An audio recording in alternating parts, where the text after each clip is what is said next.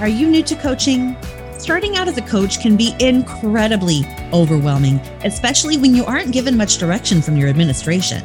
That's why I created the new Coaches Playbook.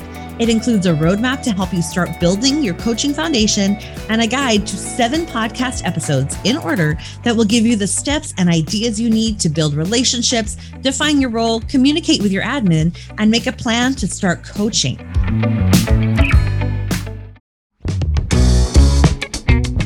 Coach, what's your instructional coaching personality type? Have you ever wondered what superpowers make you a really strong coach and what areas you can strengthen with just a little bit of direction? Well, now you can find out. I created the What's Your Instructional Coaching Personality Type quiz to help you answer this very question. Just head to buzzingwithmissb.com slash quiz with a capital Q to take the two minute quiz and get your coaching personality type sent right to your inbox. Even better, you'll get a playlist of podcast episodes handpicked just for you to help you hone your superpowers and strengthen your areas of growth. I'm so excited to share this quiz with you, so don't wait to take it. Go to buzzingwithmissb.com slash quiz with a capital Q and learn so much about your coaching style.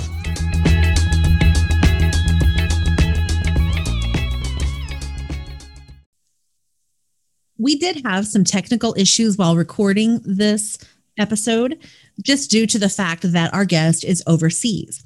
So I didn't want to lose the episode. There's so much good information in here, but I do want you to be aware that there are a few gaps just because of the nature of recording via Zoom whenever you have a long distance call. Well, longer than long distance. Anybody who's been around long enough to remember long distance remembers exactly how expensive that was um, and how ridiculous it is that now we don't even pay extra for it. It's crazy. Anyway, this episode is all about using a coaching menu. And I wanted to share it because coaching menus are a great way to introduce to your teachers a little bit about what your role is, what you're there to do, and what supports you can provide in the classroom to support them. It's a great way to introduce your role to teachers who are unfamiliar with what coaches do, or if you're trying to reframe your role on the campus. So, for example, if in the past you have had more of an administrative role and you're really trying to move into getting into classrooms, you can make sure that you include responsibilities on there and support that include things like co teaching, modeling lessons, um, providing observational feedback, that kind of thing, to show that your intent is to get into classrooms rather than spending all of your time in PLCs, professional development, and other administrative type things. Coaching menus are a great tool to frame your whole coaching year with teachers and so I really want you to listen into this episode and just kind of listen through those few episodes or, or moments of technical difficulty that we had to ensure that you get the message that our guest is sharing. So listen in.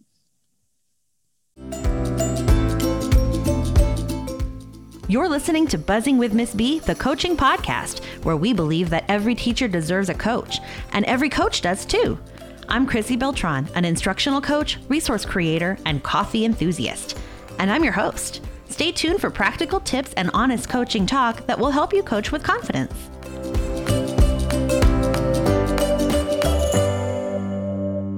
Hey, coaches. Welcome to episode 118. I'm calling this month's theme, What do you do here anyway? Because if you're a coach, you've almost definitely been asked that question. Coaches are asked to do so many things it can sometimes be difficult to nail down what their role is, but having a firm handle on that role is essential. If you haven't listened to episodes 22 and 23 of this podcast, that's a great place to start when it comes to really defining and sharing your role as a coach. In this episode, I'm just going to introduce you to what goes on inside the head of an instructional coach, what kinds of mental acrobatics we have to do before we can do any of the good stuff of coaching in the rest of the episodes this month, we're going to get into some of the specific actions coaches actually do the planning support, data reviews, and more of the things we do that fill our days. But this episode will help us get into the right mindset to be able to do all of that great coaching work. And honestly, mindset is one of the biggest demands placed on coaches. And I feel like we don't talk about it enough. We're just asked to know, but we don't know. it takes time to figure it out and to get into the right place to find an ex- uh, like a really truly effective coaching mindset, or it took me time anyway. In a leadership position, this is the first thing we're going to talk about. You have been moved from a classroom teacher, not that classroom teachers aren't leaders, their positions are just focused for the majority of the time on kids rather than the adults um, at the or at the school level. So you've been moved from a classroom position into a role that helps chart the course for the school.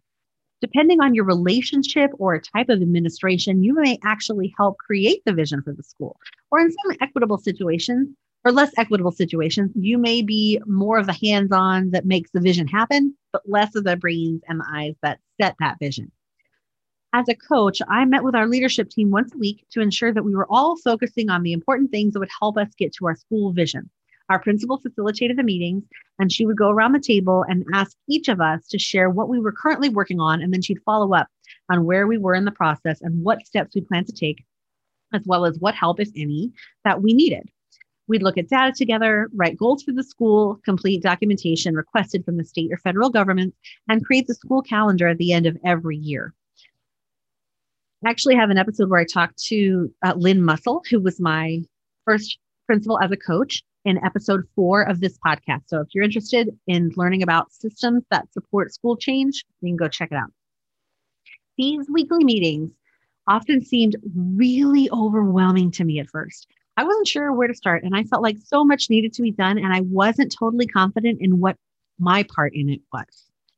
This is one of the places I learned about why it was so important to have a clearly defined role because I walked into my role blind I built it over time, as I'm sure many of you have, and I wasn't sure about whether certain things were my responsibility or not.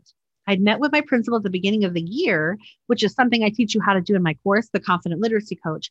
But when I started out as a coach, I hadn't created the complete process yet. And so I was building the plane as I flew it. Now, when I meet with administrators and I'm talking about supporting their teachers or their campus coaches, I have a game plan about how to approach my coaching work. But back then, I was figuring it all out one mistake at a time. being a part of a leadership team also has practical effects. For example, when a job needs doing, it will fall usually on someone who's in leadership rather than a classroom teacher. We ask too much of our teachers as it is. So many of these extra roles, like planning school events, will land in your lap when you're in a leadership role.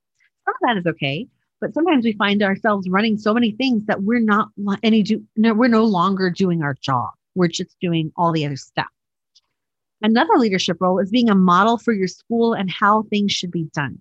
When I was a teacher, I was often breezing in the door at the last possible second, or sometimes a second or two later, just being honest. I have always preferred to stay late because I'm just not an early bird, try as I might. And as envious as I am of early birds, it is just not in my nature. But as a coach, I realized that I was under even more scrutiny than I was when I was a teacher. How was I supposed to ask people to show up for kids every single day if I was running late. So I showed up a bit early, not much. I'm still the same person. Okay. But I set my timer, you know, to make sure that I, I would walk into the school building at least a few minutes before I was supposed to. I set my timer for my 30 minute lunch and made sure that I was working as hard or harder as everyone on that campus. Because to me, that all supported my credibility. And no matter what people said about me, I didn't hear much, but you know, people talk about the coach they couldn't say I didn't work my tail off for my school. That was important to me. As a member of leadership, it was also important for me to actually do the things that we asked teachers to do. So, this might be including learning targets in my workshops to help teachers see how they might work in the classroom and to see that we actually use them. This could be using positive language with students to redirect them instead of focusing on punishment. It included being a learner and building my own academic language. Basically, if it was important enough to ask a teacher to do it, I needed to do it in my own way too. I needed that to be reflected in my coaching role. All that is part of mindset. We have to accept, okay, this is a special and unique role. So I might have to do some special and unique things to demonstrate that I am credible and hardworking and they that I can be trusted. So another important thing that coaches do has to do with this mindset. Part of that mindset comes from being a leader, which I just talked about a little bit, setting the vision, walking the walk, all of those things are so important. But when it really comes to making change happen, we have to embody a growth mindset. As an instructional coach, if I don't believe that teaching and learning can change and grow, it won't. I can't work with a teacher if I think they're bad or incompetent because no matter how I try to hide it, my beliefs will show up in my work. Helping teachers try new and challenging things or figuring out a new way of doing something means that we have to have the mindset that teachers can actually grow and improve their craft, no matter where they fall along a spectrum. Looking at our stronger teachers and saying, oh, she's doing great, she doesn't need any help, undermines our role just as much as looking at a teacher who is struggling to make learning happen and saying, oh, she's never going to get better at that. It can be really hard when we work with adults to get our head in the right place. It feels a lot easier to judge and to evaluate than it does when we work with kids. It's coming from like a different place. With students, I had no problem putting their previous years aside and starting fresh. We talked about getting better at things and that hard things get easier when we do them over and over the right way. We talked about trying and making an effort and loving learning, even or especially when it was challenging. But when you're faced with an adult who isn't excited to have you around and the classroom practices and sometimes the decor, layout, vocabulary, and resources haven't changed in 25 years, this is just one opportunity to have a growth mindset. And sometimes as coaches, we have to reframe our challenges into opportunities. When I was interviewed, my principal asked me, What will you do to work with a teacher who was having difficulty changing their practices. After I started coaching at the school, I found out why she was asking this question the hard way. but even after the meeting, the teachers this question, even after meeting the teachers this question was about, my answer was still the same. Many times, the students who push against your help are afraid to fail. They've tried before and struggled, and they don't want to fall on their face in front of everyone. And they don't trust you enough to lead them down the path to success. And I'd imagine this is true with teachers too. So they'd have to really believe and trust that you are there to help and that things can get better. Getting people to believe is the first step. As a coach, it turned out that getting myself to believe was a first step, actually. Not so much always the teachers, but myself. If this sounds a bit like Ted Lasso to you, that's because Ted Lasso is a coach and he's a good one. And we all need a little bit of lasso in our lives, I think. I have mentioned establishing your coaching role so many times on this podcast and even in this very episode, but I bring it up again here because it's foundational to figuring out what coaches do. I've done a few episodes explaining roles that coaches serve, and you can check those out in episodes 22, 23, and 73.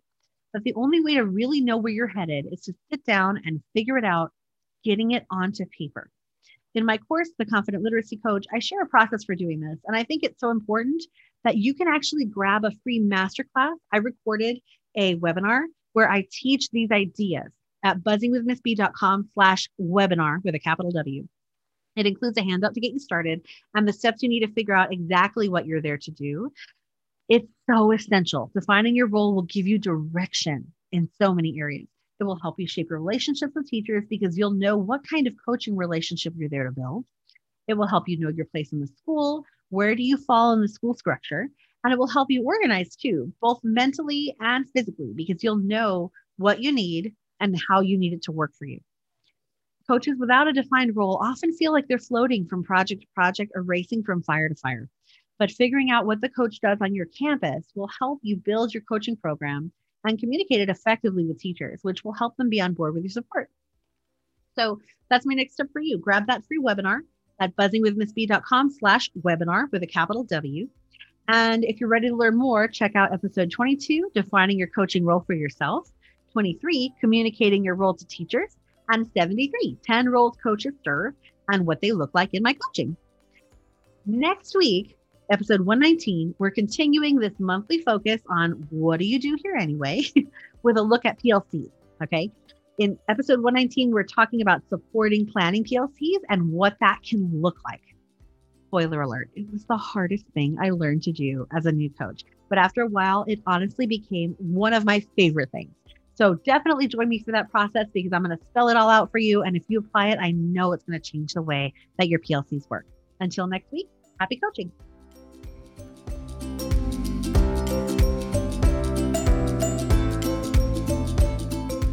Thank you for listening to Buzzing with Miss B, the coaching podcast. Want more coaching ideas? Check me out at buzzingwithmissb.com and on Instagram at buzzingwithmissb. If you love the show, share it with a coach who would love it too, or leave me a review on iTunes. It's free and it helps others find this show. Happy coaching!